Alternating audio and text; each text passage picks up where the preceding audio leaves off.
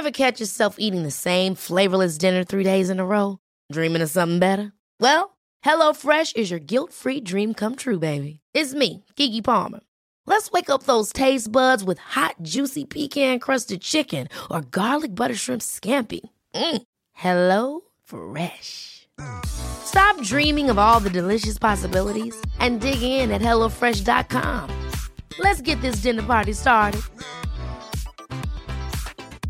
Hey, it's Ryan Reynolds, and I'm here with Keith, co star of my upcoming film, If, only in theaters, May 17th. Do you want to tell people the big news?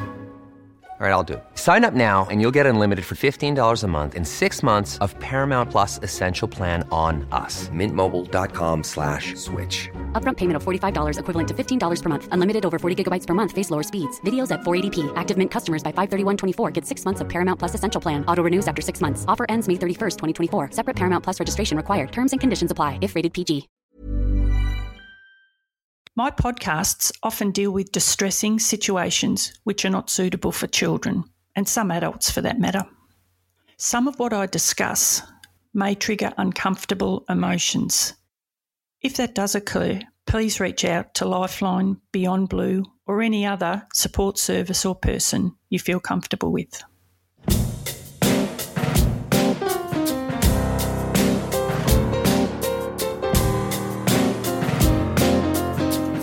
Hello, I'm Narelle Fraser. I was a cop with Victoria Police for 27 years, 15 of those as a detective, having dealt with all types of crime from a stolen bicycle to a stolen life. I witnessed the effect crime has on all those involved and became one of those victims myself in 2012 when I was diagnosed with PTSD. However, out of adversity comes other opportunities like this my own podcast. I still pinch myself, but thanks for listening and coming with me as we explore the human side and impact of crime. And being a, a, UC involves you becoming the person that you are portraying, but stopping just that little bit before you actually turn into them. What sort of man has the honour of not just one Valour Award but two? What sort of a man risks his own life day after day masquerading as a bearded, dope smoking, binge drinking druggie dressed in moccasins, a flannelette shirt, and baggy oversized tracky dacks, infiltrating major drug syndicates with crooks who wouldn't think twice about killing you if ever they found out who you really were. The crooks were drug dealers whose greed for money kills our kids, our friends, our family members, and ruins the lives of so many more. What sort of a man does a warrant on a drug dealer's house where it goes horribly, tragically wrong, with shots being fired between police and the dealer? One of those shots was from this man's gun, our guest today, which killed the dealer. However, one of the shots fired by the dealer hit a colleague, a great mate, who died in our guest's arms. That man, our guest today, is Keith Banks, an undercover cop with Queensland Police for many years, who's now taking it a bit easier in the corporate world and has become an author. His first book is worth reading, trust me Drugs, Guns and Lies. Today, we'll talk about his undercover work, but there's so much more to Keith than being a UC, which you'll hear about in a future session. But today, Let's Go Undercover with Keith Banks. Now, there is an introduction, Mr. Banks. Took the words right out of my mouth. And how can you follow that? So, I thought we might uh, today give listeners a brief rundown. Can you tell us a bit about um, joining Queensland Police and why UC work interested you? Okay, um, yeah, I, I uh, probably two main reasons, Narelle. As you've said, I, I, joined when I was 17, or the year I turned 17, actually. Um, I couldn't stay in a home life anymore, um, and and you've touched on that, and uh, and it was quite uh, quite a difficult upbringing. So I needed to escape, is is the best way to term it. I uh, I had had my sights set on the Australian Defence Force. Um, I was uh, actively looking at Duntroon, as it was called in those days, for officer training. Um, but a, uh, a, police recruiter actually came to school one day and uh, and I'd always wanted to do something to help people. I'd always wanted to do something to protect people from bullies. predominantly because of the upbringing that I'd had, and I was one of those who were bullied uh, both at home and at school, and uh, and I wanted to do something that really would make a mark and a difference. So policing uh, was something I looked at. It was a cadet system, so I was able to uh, leave school, go to Brisbane, do year 12 at the academy. Um, very similar system, I believe, that Vic Pol had at the time.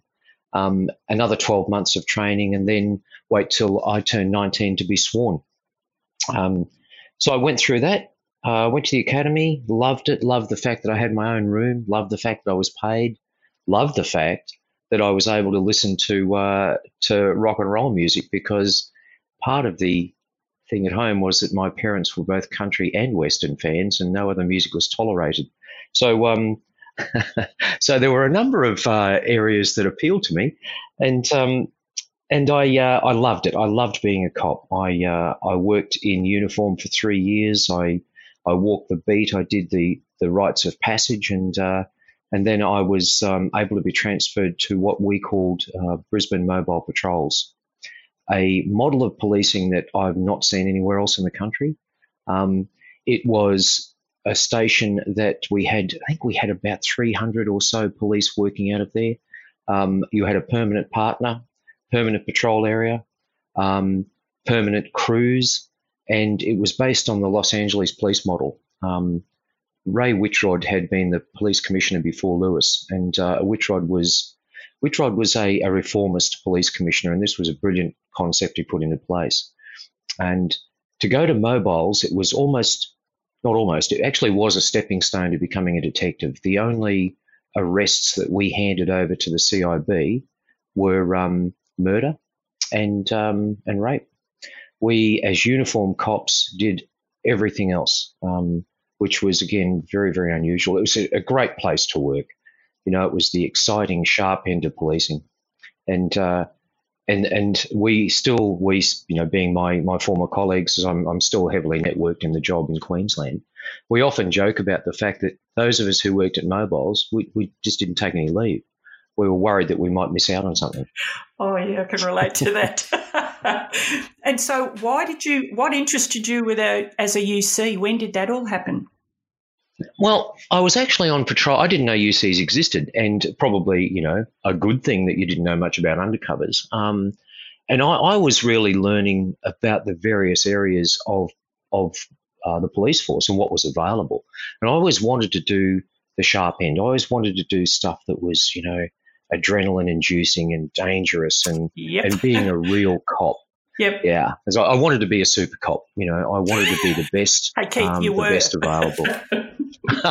Thank you. Thank you. Yeah. Um, and uh, and we're in the city one night. Um, shots fired call, and as you know, Narelle, shots fired.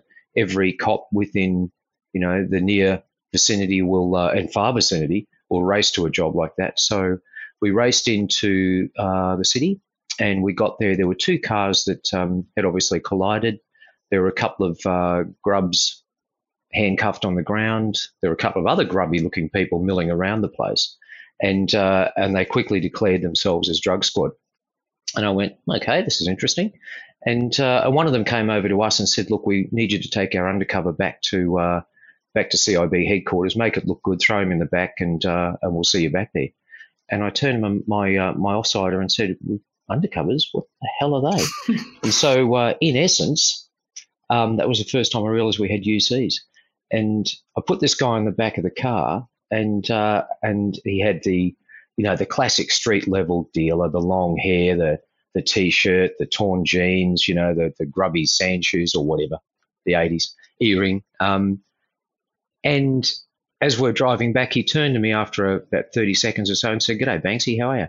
And I went, What? Huh? and it was a uh, it was a guy who was about a year below me in the academy. Oh. And I remember looking at that thinking, oh, man, I've got to get into this. Oh yeah. and and that was it really. It was you know it, it was the exciting stuff, Narelle. It was um yeah. you know I'd read the story of Frank Serpico in New York City Police Department, who was an undercover narcotics guy back in the very early seventies, I think, who um who, who was shot uh, during a, a, raid in Brooklyn. And, uh, and he was an anti corruption campaigner and, and, an incredibly impressive man. And, um, and he, I remember reading about him as a God, I don't know, 15 year old, and the fact that he reveled in not looking like a cop and never ever being taken for a cop. And that's what I wanted to do. I wanted to be one of them. And so, um, what apart from drugs, what other offences are UCs used for? Um, it depends. We, we were predominantly used for drug investigation and setting up deals um, and, and, literally buying drugs in, in that underworld. Um, other UCs variously have been used as hitmen. So, if someone takes out a, a murder contract on somebody, a UC will pretend to be the uh, the murderer or the hitman. Um, they've been used in undercover pedophile stings. In, in fact, um, I was used on a, a particular job that I haven't written about in the book because, as as I've said to a number of people, for about about every job I did, you'd probably need ten books. Um, but I was I was called in one night to. Uh, it still sickens me to think about it. To uh, pretend to be a, an interested pedophile um, to entrap an older pedophile in Brisbane in um, into making certain admissions, which he did. but part of that job that night was to sit with him and go through photographs of young boys in various stages of sexual assault and pretend to be turned on by it. It's just sickening. Um, so the, the, the, use of an undercover varies substantially. You know, they um, some undercovers will never make drug buys or uh, be involved in that. They are simply put into positions to gather intelligence and information. Um, and it's it's really um, anything across the board. I guess one of the best jobs I've read of and uh, and heard of in the last few years was the undercover investigation into the murder of Daniel Morcombe in Brisbane. You know that's that's publicly declared, so I'm not giving anything away. Um, those undercover people did a sensational job. They pretended they were part of a large criminal syndicate. Um, they befriended the suspect. They portrayed themselves as ruthless, um, almost mafia-like figures, and he was interested in joining them. And uh, and their conversation with him was, "Okay, no, we'd love to have you in. You know, we want to make a lot of money. We want to get you in on that but we need to know if you're under any police attention and we need to just make sure that we can understand the risk. And as a result, he confessed to them that he'd murdered Daniel. Brilliant job. And so, what sort of personality traits um, are required to be a UC? Oh, gee, I, I, I really think you'd have to be able to talk underwater, wouldn't you? Yeah, I've learnt that, as you know. You've done very I don't, well. I don't mind having a chat. I think um, I think one of the, one of the traits I had to overcome pretty quickly was shyness. I, I was a shy young guy, um, and and you know even now I I can go out on a night. Well, when we're allowed to, when restrictions ease again, um, I'll go out with a work colleague, and uh, and he gets. Uh, he just looks at me and goes, Jesus, you go out for one beer, you come back with 20 new friends. So yeah. I, I actually, I will work a room very well, you know, um, because I'm genuinely interested in people and, and I genuinely um, like to get to know people. As a UC, you have to be innovative. You have to be able to think quickly on your feet. You need to have a great memory because if you're going to be a liar, you need to have a great memory. And and being a, a UC involves you becoming the person that you are portraying, but stopping just that little bit before you actually turn into them. So if you're portraying a drug dealer, um, it was vital that I knew. So, so I, I, bought a lot of heroin when I learned my trade. Um, I had to know the prices, the profit margin, how many times I'd uh, cut it, or that means how many how many times or what quantity of additives I would add to say an ounce of heroin, which might be about 60% pure, what additives I would put in it and how much money I intended to make, um, because good drug dealers will want to know that and they'll they'll intuitively realize you're not the real deal be, unless you're talking business. Because if you're in any business, you need to understand your profit margins and your distribution channel. So you, you need to, for me, it was always keeping in the back of my mind who I was as a person, as a cop, uh, with my moral compass, but then having the, to give myself permission to be an absolute bastard and to be, you know, a an identity that went completely against who I was as a person. But I developed a um, what I call an air of quiet menace when, and, and I got that from Pete, the first person I worked with. So all of that stuff, my my friend Larry, who I loved dearly, who passed away um, four years ago, who, who was an undercover colleague, Larry called it like going through NIDA on steroids. So, and in NIDA, you graduate as an actor. If you don't do a good job, you get a bad review. Oh, that's sharp, that's tough. As an undercover, if you do a bad job, you get a baseball bat around the head. So the incentive is to actually do your role pretty well. Um, so to answer your question about whether I got confused, I, I, um, I did. I, I was challenged by a few things because I actually met people in that world who were drug dealers, but they were they weren't bad people. So you know, I, I found myself becoming quite friendly with some of the targets I worked on. People that shared, you know, personality traits with me, but people who had a great sense of humour. People who were actually fun to be around. But for me, the challenge was then to remember that they were dealing in a product that was killing people. So as a human being, you know, one of the one of the things that we do as humans is we connect with other humans. Where we are a, uh, a, gregarious species, and in that, the challenge for me, whilst it was dangerous work, and and some UCs were badly hurt, thankfully I wasn't. Um, I was flogged by a couple of coppers, but that's another story. um, but for me, that the fact that I was going into a role with the intention of betraying people that I was befriending, that was that was really challenging for me. And and every every without exception undercover I've spoken to since those di- those days, they've all said the same thing. Friend of mine did, well, a couple of friends of mine did cross the line. Um, Harry, who was who's actually for anyone who reads my book, um, Harry has given me permission to use his real name. Um, I have changed a number of names, as I've said in the in the introduction or um, yeah the introduction part of the book. Names have been changed to protect the innocent and the guilty. Um, but Harry Harry was was more than happy for me to use his name. His story is tragic. He um, he joined undercover. I think he was about 21 as well. Um, he was a practicing devout Muslim.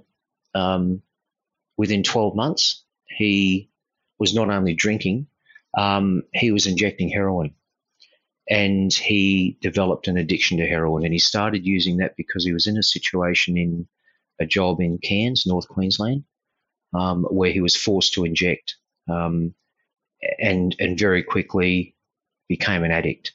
We didn't know it at the time. Um, I knew that when he came back from that job, something wasn't quite right, but he he um, disguised his addiction very, very successfully from us. And when I say us, I mean the other undercovers.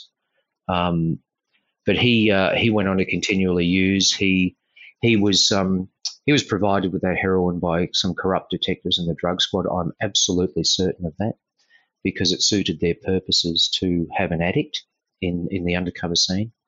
He um, went back to uniform. Uh, he was given a crap job in uniform, which was court orderly. You remember that? That's pretty oh, junior job. Yep, yep, So going to court and just making sure that you know the doors are closed in a, in a, in a courtroom.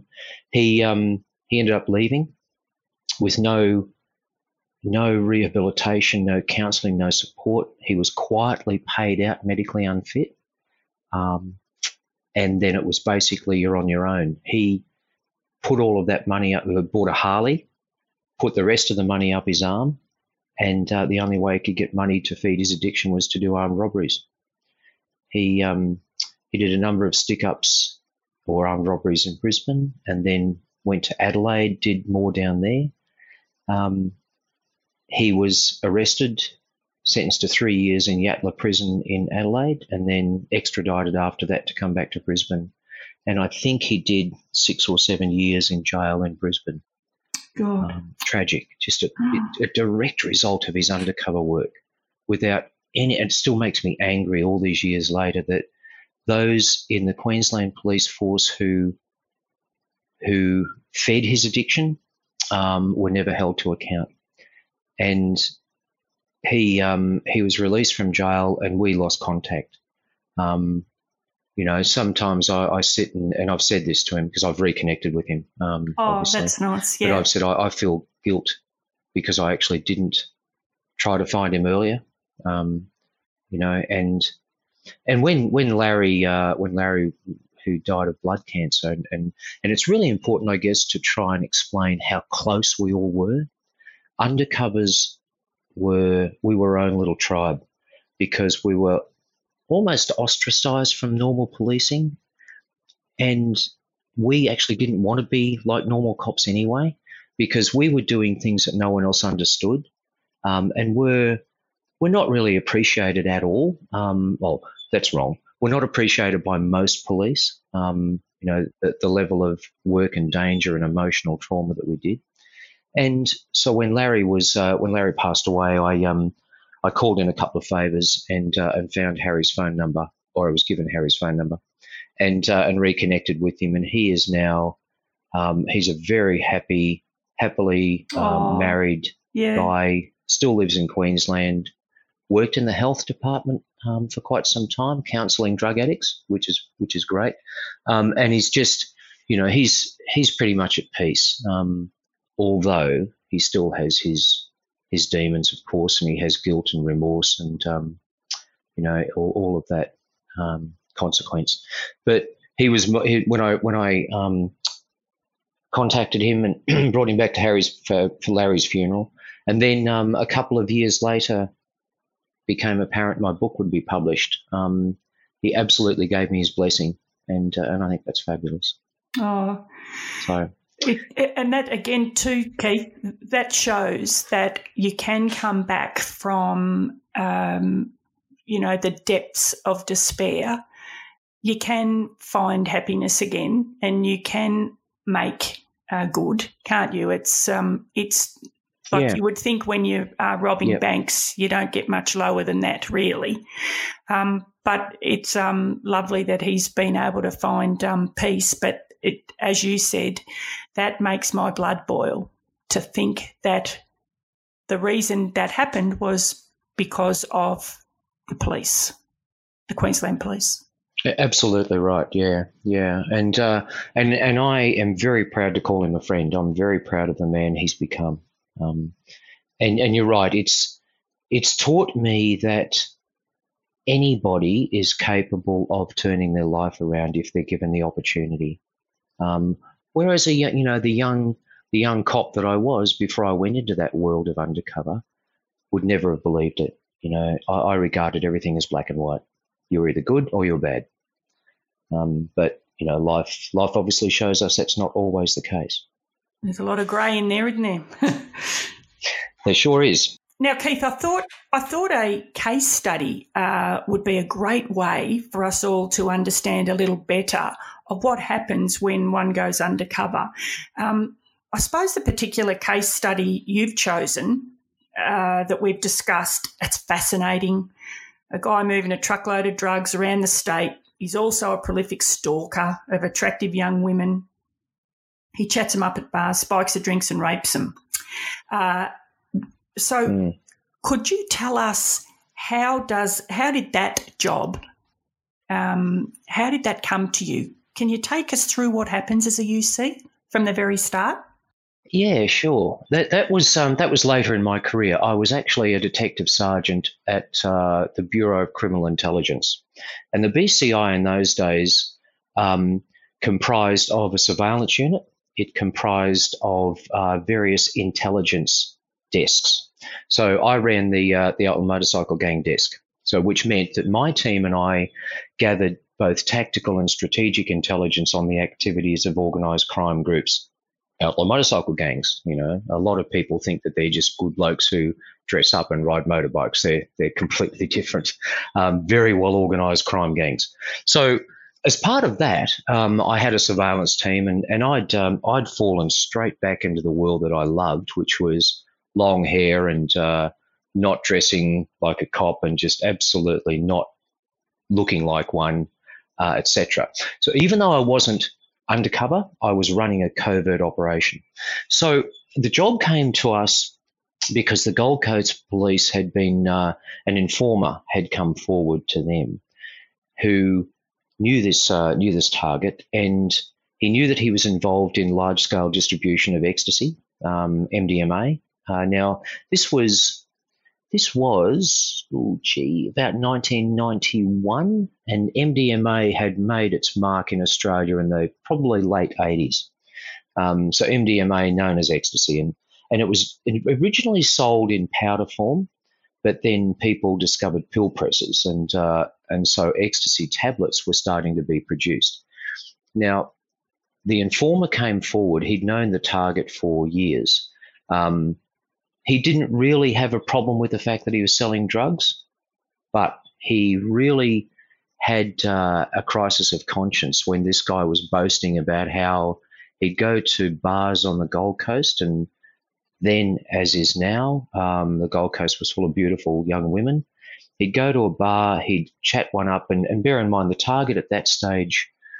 I was um, I was probably 31 or 32. He would have been 10 years older than I was. Oh, okay. Yep. And he would chat them up, spike their drinks with um, substantial amount of uh, of MDMA. Um, and we later found out other additives as well, uh, which included traces of heroin, some of LSD, um, get them into a, a stupor, take them back to their place and sexually assault them. So, um, you know, rape, as you know, doesn't have to be forcibly holding someone down. It can be applying a stupefying drug and having sex without consent. And that's precisely what his MO was. And he boasted about it. And, uh, and the informer, for reasons of his own, um, didn't think that that was, uh, that was a wonderful thing for him to be doing. So he came forward to the police. So then the police wanted to have a UC that was um, older, and and I think in those days UCs were still like we were. They were still younger kids, young young men, um, and they wanted someone who could fit into the scene. And uh, and all false modesty aside, I, I was quite well renowned for my undercover work and uh, and and the approach I took to it. So I was approached by, uh, or my boss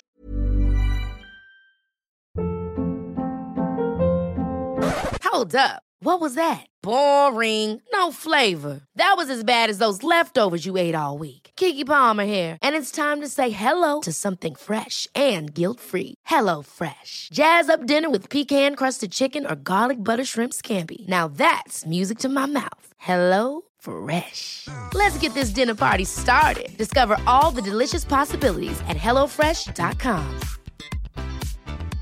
Quality sleep is essential. That's why the Sleep Number Smart Bed is designed for your ever evolving sleep needs. Need a bed that's firmer or softer on either side? Helps you sleep at a comfortable temperature? Sleep Number Smart Beds let you individualize your comfort so you sleep better together. JD Power ranks Sleep Number number 1 in customer satisfaction with mattresses purchased in-store. And now, save 50% on the Sleep Number limited edition Smart Bed for a limited time. For JD Power 2023 award information, visit jdpower.com/awards. Only at a Sleep Number store or sleepnumber.com. Hey, it's Ryan Reynolds, and I'm here with Keith, co-star of my upcoming film If, only in theaters May 17th. Do you want to tell people the big news? All right, I'll do it. Sign up now and you'll get unlimited for $15 a month in six months of Paramount Plus Essential Plan on us. Mintmobile.com slash switch. Upfront payment of $45 equivalent to $15 per month. Unlimited over 40 gigabytes per month. Face lower speeds. Videos at 480p. Active Mint customers by 531.24 get six months of Paramount Plus Essential Plan. Auto renews after six months. Offer ends May 31st, 2024. Separate Paramount Plus registration required. Terms and conditions apply if rated PG. One size fits all seems like a good idea for clothes until you try them on. Same goes for healthcare. That's why United Healthcare offers flexible, budget friendly coverage for medical, vision, dental, and more. Learn more at uh1.com. was approached by the Gold Coast Police, and essentially it was, listen, we know Banksy would be perfect for this. Can we have him? So the Criminal Justice Commission was involved as well, because there was some indication um, that there may have been police corruption involved in this. And this was post the Fitzgerald inquiry. So the CJC were, um, they, they still are, uh, they were an external body that was charged with investigating police and government corruption. So we actually utilised some of their surveillance people and their surveillance equipment. So essentially, um, I went to the coast. I had a meeting with the informer. Uh, I had a meeting with the detectives who were running it, and and I, you know, what would normally happen is that the informer would introduce me as a friend of his that he'd known for years. He'd vouch for me. I'd buy drugs from the target, and there'd be an arrest, and you know, on we'd go. But um, I was very, very concerned about protecting informers. And I, I, had that attitude because back when I was a young undercover, informers sometimes were looked after, but often were just thrown to the wolves. So when an operation had finished, um, and it, and it became obvious there was an undercover involved. And in those days, they declared our identities, which is again is a whole other story. But um, the informers often would be assaulted or worse. Yeah. Oh, yeah. So I'd um, Oh yeah, I, I, so I you know when I was uh, a sergeant of that rank and I you know had more much more influence than I did as a young copper, um, I said right we need to protect this guy. He's done the right thing. So I sat with him and said right here's what we'll do. So we we um, he'd given us a, a large brief on the target's activities, the type the types of bars he frequented, um, you know what his normal routine was, and and let's say it was a Tuesday afternoon, there was a particular bar that he'd go to um, in the coast CBD itself in Surfers Paradise. And uh, and this guy said, look, he's going to be there from about one to you know one or two onwards, and he'll be there for a few hours. And I said, okay, this is what we do. I'll go in there first, and I'll have some lunch, and I'll be sitting at a table, you know, looking out the window, checking out the girls as they go by, as you do. And I said, when you come in with him, we'll accidentally run into each other again. I said, So you've known me or you knew me 10 years ago. Um, we met in Southeast Asia. Yeah. And I said, So when things happen, you're quite you're going to be quite easily able to say, well, look, I knew the guy 10 years ago. I didn't realize he was a cop now. So so that's the way we approached it rather than have him introduce me as a potential buyer. So we did that. Um, the target turned up with the informer. Then the informer and I accidentally ran into each other and, you know, mate, it's been years. How have you been? Fancy seeing you here. Um, and I met the target that way. So, so what we did was I, I then I just wanted to have it as a um, an organic social interaction. So rather than rush straight in and say I'm here to buy drugs, um, I let the relationship develop over probably two or three weeks, and and that by that I meant I mean, I was I um, had a place at the Gold Coast, and so knowing this guy's eye for for attractive women, I um I had a policewoman assigned to me who was quite attractive, who I then accidentally ran into the target at a particular nightclub he frequented on a Friday night with this policewoman on my arm. And and again just went, hey, you know, geez, I met you at a bar a week ago. How are you? and uh, and then we developed this this whole friendship. And the fact that I had an attractive woman with me got his attention even more so. So then, you know, next time I met him, I started a conversation just generally around drugs, you know, how good sex was with the right drugs. And of course, he leapt at that um, like a marlin on a on a big hook, and uh, and suddenly said, "Hey, you know, I can help you out, mate." So then I started I, I started buying small amounts of ecstasy from him, which then increased. When you were buying the drugs, Keith, from him, was that at the nightclub or like did you go to his house or where did that exchange take place? Yeah, good question. Um, initially at the nightclub, so you know the old uh, walk into the into the, the gents together, do the deal in there, and then come back out. Um, and then I actually had a, uh, a very nice unit on the Gold Coast that was wired for sound, or in other words, listening devices were put all through it.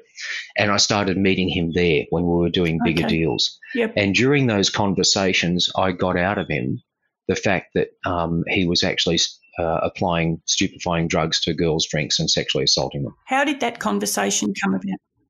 So, as, as I was saying before, you as an undercover, you need to portray a person that you are not. Yeah. So I just started a conversation about about um, younger women and sexual activity, and you know how good it was to um, maybe you know put a little powder in a drink when you had them back to your place to relax them. And again, because of his personality, he wanted to be bigger and better than everybody else.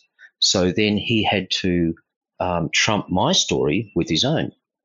Yeah. Yeah. So that's when he started to talk about what he got up to. And so, of course, I pretended to be really interested in that. Go, mate, that sounds great. How do I get onto that? Where do you go? How do you do it? Who do you see? You know, um, and and that and that then led into a bigger investigation. And the uh, detectives assigned to the task force were actually able to locate, um, I think from memory, two women that he'd sexually assaulted and persuaded them to make complaints. Yeah. So mm. from from just buying some ecstasy tablets, it turned into a larger, very satisfying investigation when he was arrested. But on the way through, um, he sold me a pill press. Um, he arranged for um, the purchase of couple of thousand tablets. You know, so it really turned into that bigger job. But I was about to make the point that one of the benefits of having lived this life is that I'm able to have um, very forthright and honest conversations about drug use with uh, my daughters. Yeah. So when when they were in that, you know, kids get into that sort of um, teenage years and they think they know everything about the world, and uh, and from that time, I was able to sit down when they were in that age and just talk openly about drugs and say, I need you to understand what it's like out there. The first batch of ecstasy, alleged ecstasy, I bought from this guy. Um, we had them tested in the labs in Brisbane, and there and there was there was uh, MDMA, so ecstasy, in the tablets, but they also contained almost as much uh, LSD oh, and God. some speed, so methamphetamine. Yeah. So yeah, toxic. Well, a pretty big mix. yeah. And um, I fortunately got the results back before I met him again. So, because I'd said to him, I was I was buying them for my own personal use. So when I met him, he said, "Hey, how was it?" And I said, "I dragged, I got him out, so we got to talk outside." And I actually gave it to him because I said, "I don't want to buy these fucking things to go on a trip. I want to buy them for ecstasy, and you, you, blah blah blah." So that actually gave me credibility because I led him to believe that I had used them yeah. and that I hadn't liked them. So then he got me onto another batch, you know. Um, but it's it's being undercover, as as I keep saying, is you just need to to be able to have a conversation with someone and and become the character that you're portraying, which can be challenging in, in a job like that. oh Because God. all I wanted to do was grab him by the throat. Well, I would have grabbed him somewhere else. Could you tell us about the actual arrest of him? Yeah, I um I wasn't there for that. So so what used to happen was, as a younger undercover, I'd set up a buy bust. So I'd set up a uh, um, a large amount of drugs to be bought. Um, we'd meet in a public place. So this is the only part of undercover that is sort of like the movies. Yeah. So you generally meet in a public place with you know the offender or the target might have twenty pounds of dope. And, and in those days, you'd have the required amount of cash uh, with a, a listening device in the car or wearing a wire, use the code word, in would come everybody and arrest him. In this case, um, I was acutely aware that the informer I'd actually eased right out of the, um, the scenario before we'd really progressed further down the track. But I also I I didn't want to be there. I didn't want to have, excuse me, a big buy bust to you know almost culminate it. I I thought it would be better if he was arrested for some other offences, and then they brought the drug dealing into the into the interview after that. So that's what happened. He was arrested for I think he was arrested for possession, um, and then during the interview, the whole thing about drug dealing came out. And during uh, that, of course, he denied it. Um, and then I was more than happy to have my cover blown because it was just one of those jobs I wasn't going to do again. And uh, and they brought me into the interview interview room, and I said hello, and I won't use his real name.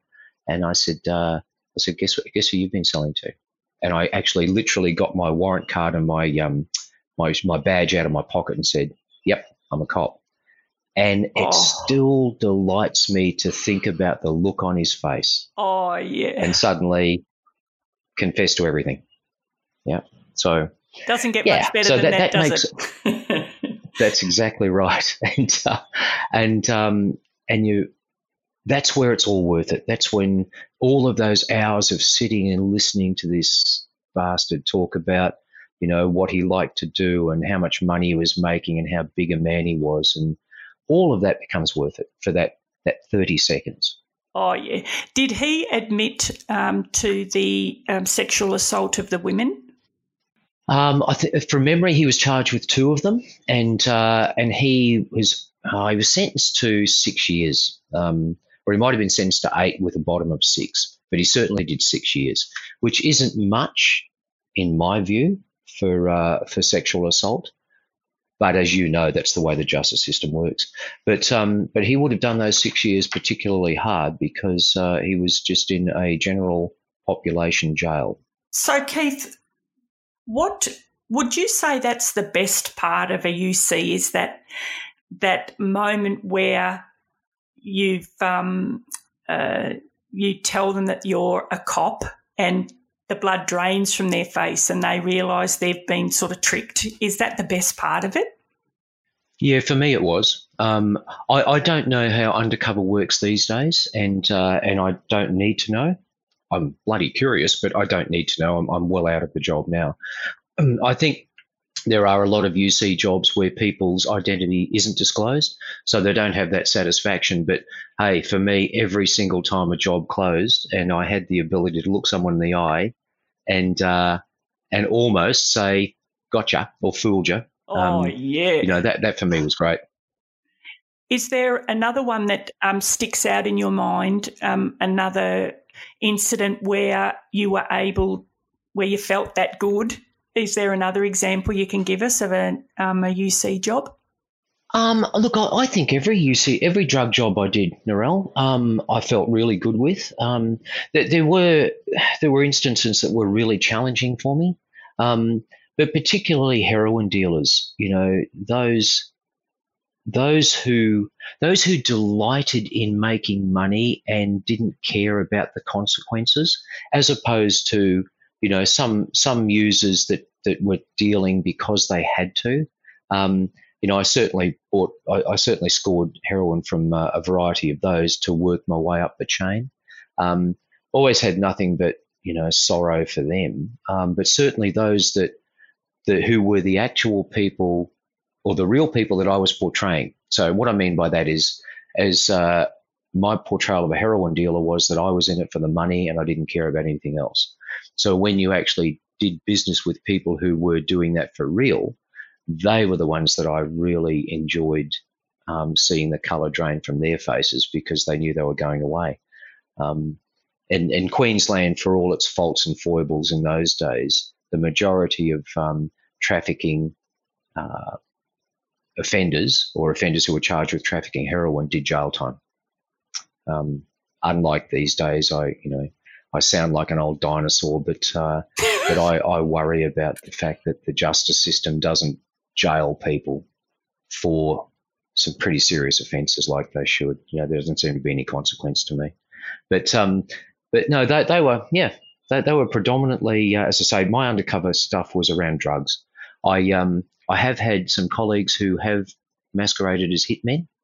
Um, one in particular, the oh gee, I have to be uh, trying to recall the details of it, but essentially he was hired, if you were, um, to put an explosive device on a um, on a cruise ship that um, the offender had a financial interest in the cruise ship. And when I say a cruise ship, it wasn't a cruise line; it was just um, a ship, a small ship that was taking tourists off the coast of Cairns, out past the Great Barrier Reef.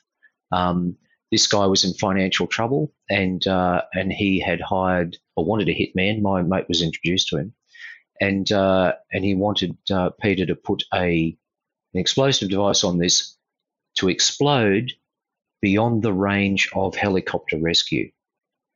God. So he was quite happy to have around 150 people drown at sea, um, so that he could claim the whole thing on insurance. Just for And uh, insurance. and my mate Peter, who's not not the not, Yeah, just for insurance. Yeah, completely ruthless. so this Peter wasn't the first Pete I've mentioned in my undercover, my young undercover, but this was Peter who was an older guy, um, and uh, and he did the job, and he got a lot of satisfaction out of that because if the informer hadn't come forward, there would have been at least 150 people who died at sea. You know, so they're the sorts of jobs that, that bring great satisfaction. As there are a lot of people out there with absolutely no conscience.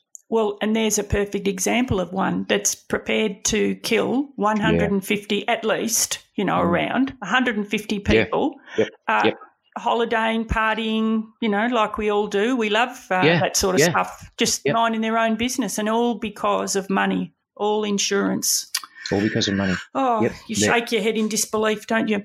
Um, we talked about a job uh, that you did with a 14 year old. Could we touch on that story a bit, Keith? Yeah, I've written about it in the book, and and when I wrote about it, it was quite the whole book actually was quite cathartic for me.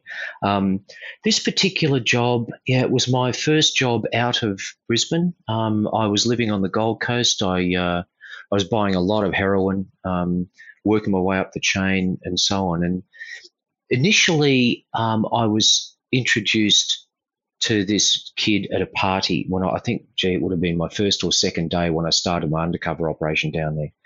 And I went to this party. I was introduced to him, and I thought, you know, he had this confidence. He was he was a young, surfy dude, you know, the classic blonde hair and you know, six pack and whatever. And I thought he was maybe eighteen or nineteen. And and I firmly believed that all the way through the operation. And I found out later he was fourteen. Um, he was he was in a circle of um, attractive women who were users and dealers and and again just to digress slightly you know people have this view of heroin users as emaciated junkies. Um, i met quite a lot of, of functioning heroin addicts. They just used it because i liked it. Um, and, and this was the circle that we were in and, and that's the circle i was able to leverage from to get to, to major dealers. And uh, anyway i was out one night with a couple of these women scoring some some heroin came back to their place and Shane um, was there with his girlfriend, and he'd uh, he had a pretty volatile relationship with his father, who used to smack him around a bit, and um, and I related to that because that was you know my background, and and we're sitting there, and in a nutshell, uh, he that had happened, and one of them said, "Oh, one one of them shot up in front of us," and again. You know, to stand to sit there and watch someone inject heroin is pretty confronting mm. particularly when God. you're, I think yeah. I was 22 years old. Yeah. Um, and uh, and I was portraying a heroin dealer, so you know I had to outwardly show no emotion and no concern. You know. Yeah. Yeah. Um, then she offered to uh, offered to shoot him up, and and I sat there. I remember sitting there thinking, Jesus, don't do this, mate. Don't do this. Oh. But I was powerless to intervene because to intervene would have blown my cover completely. You yeah. know, why would a heroin dealer care if someone were using yeah, his product? You're right. Um, yep. Not that it was my product, but you know, hmm. using the product. And so I sat there and watched her um, apply the tourniquet, mix up the smack, um, and then shoot him up. And uh, and I, I, left shortly after that. The operation went on for another, gee, couple of months, I think. Um, everyone was arrested, etc. Um, and that's when it turned out that he was only 14 years old. and I kept track of him when I went back to normal policing, and he died of a heroin overdose when he was 18. Um, oh, Keith, that is just that is to, just tragic. That is just it's heartbreaking. Is, yeah, yeah, it is. Yeah. It is. I'm, I'm, sitting here at home, Narelle, sort of looking out my window and just you know thinking how fortunate I am in life, and oh, yeah, yeah. and I just I, I look back and and for years, and this obviously it contributed a part of my PTSD, I'm sure. Yeah. But for years, I used to think, if only I'd stopped it, if only yeah, I'd stopped I'm sure. it. Um, yep. You know, so yeah, it's every time I tell the story, and, and I've told it to my counsellor, I've told yeah. it to various people, it, it makes it a little bit easier. So yeah, thank you. I, I don't have a problem talking about it. In fact, it's good for me to do it. Um, God, I, it could that could um, that could d- turn me to tears. That's that is just so sad. Mm. Um, did you ever have to inject, yeah. Keith, um, or how did you avoid be, uh, injecting in some situations? Mm. No, I um I absolutely started every conversation when I was buying heroin with the fact that I'm in it for the money. I don't use it. and uh, and and there were a couple of instances where people almost insisted I do, and I'd then turn on the aggression, you know, and and without the expletives, it would simply be I've told you effing once, I'm not going to tell you again. If I tell you again, I'm going to have to sort you out, you know. Um, yeah. So you can read between the lines. Yeah. And, uh, and and all you need to do is is really, from a business perspective, put it out there. Um, I had uh, I had a situation one night where I did two lines of speed at the point of a shotgun. That was one of those times where I thought discretion is a better part of valor. um, oh and that was God. pretty early on in my undercover life. You know, I still really didn't know what I was doing, and uh, and I'd set up a um, a deal. Met this guy at a pub as you do. Went around to his place that night, and uh, and in a nutshell, he was speeding off his nut when I opened when he opened the door we made the deal. I gave him the money, he gave me the speed, and then he insisted I stay and party with him. Um, and I went back to the I don't use mate, and uh, and he produced a double barreled sawn off shotgun and pointed at me and essentially said, "If you don't do a line with me, I'm going to blow your guts out." I remember that quite vividly. God. And uh, and that's where I looked him and thought, Jesus. Hmm. So uh, my witty comeback was, "Okay, where's the straw?" so. Uh, and, uh, and I did two lines of speed with him, and you know, like bloody four months before this, or maybe three months before this, I'd never had a drink in my life. I didn't drink. I didn't smoke cigarettes. I'd never touched drugs. And, uh, and here I was doing two lines of speed off some filthy table in a little squat in Brisbane. Yeah. And and I remember driving home thinking, oh man, what's this going to do to me? And uh, and yeah, I, I, I was up and speeding for five or six hours. I think must have been pretty good gear. Um, and and in those days, television stopped broadcasting at midnight. and this, I think I, I, did these lines with him about nine o'clock at night or something, or seven o'clock, who knows. And uh, so yeah. there's absolutely nothing to do, and I was yeah. I was in my little unit, and I wasn't game to go outside because I didn't know what the drugs would do. You know, I might yeah. have seen 15 foot bloody, you know, purple monsters. And so I stayed inside my unit, speeding mm. with nothing to watch and yeah. nothing to do. Oh, that was uh, that was an interesting trip. That one. Hey, hey, Keith, have you ever had a, a have you ever had a dealer um, that, or are there dealers that don't use? Oh yeah. Oh god, yeah. Yeah, many of them. Um, they they are they're absolutely making a lot of money, and uh, and in fact, if we just let me get the years right, I think it would have been mid to late eighties. Every outlaw motorcycle gang um, issued or they they had uh, added to their charter because these people have written charters for these clubs. They're very well organised, and the charter was anybody who uses heroin will be bashed They'll have their bike confiscated and they'll be thrown out of the club because you can't trust a junkie. So, um, and I think even the the better, when I say better, the um, better organised and, and most and more notable OMGs um, won't even won't deal heroin because of that. So there were uh, so so the vacuum created by you know clubs not dealing in heroin was quickly filled by people who saw the opportunity to make a lot of money um, out of heroin. And they absolutely didn't use, didn't touch it. And they were the ones I preferred to deal with, you know, for two reasons.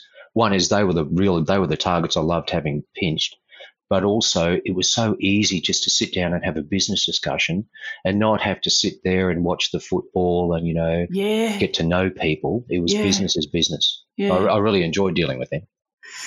Oh, amazing, Keith. Well, Keith, uh, I could listen to you twenty four seven, um, but would you would you come back uh, and tell us some more um, about your probably the I think the next one we could do is a, on the more personal side of um, what mm. your UC the repercussions of your UC life and um, a bit about your PTSD because you're obviously quite, um, you've got a, what would you call it, your PTSD group that has grown from, you know, nothing to thousands. And I think um, that'd be a fascinating story in itself. So would you come back and do another podcast for me? for I'd, uh, yeah, I, I'd love to, Narelle. I'd love to. You and I share a passion about um, creating an authentic conversation around PTSD, and and mine developed not just from my UC, but from my tactical work and and, and some horrible things I was involved in and loss and, and so on. There, um, I would love to. I I think for me, if and you may well be the same. Um, if we had had someone tell us in those days that we weren't the only ones feeling and thinking this way, we would have recovered much more quickly. Absolutely. Um, and, Mm. and I think it's, you know, we have an opportunity to actually get the message out there that if anybody um, who's in the job or out of the job thinks that they're they're going through this by themselves, that they're not. You know, I'd, I'd love to. Yeah, I'm, I'm a huge advocate for that conversation. Well, as you said, Keith, I feel uh, very passionate about that myself. So um, uh, I'll look forward to our next chat. But um, thank you so much for today, Keith. Thanks, Narelle. I really appreciate the opportunity.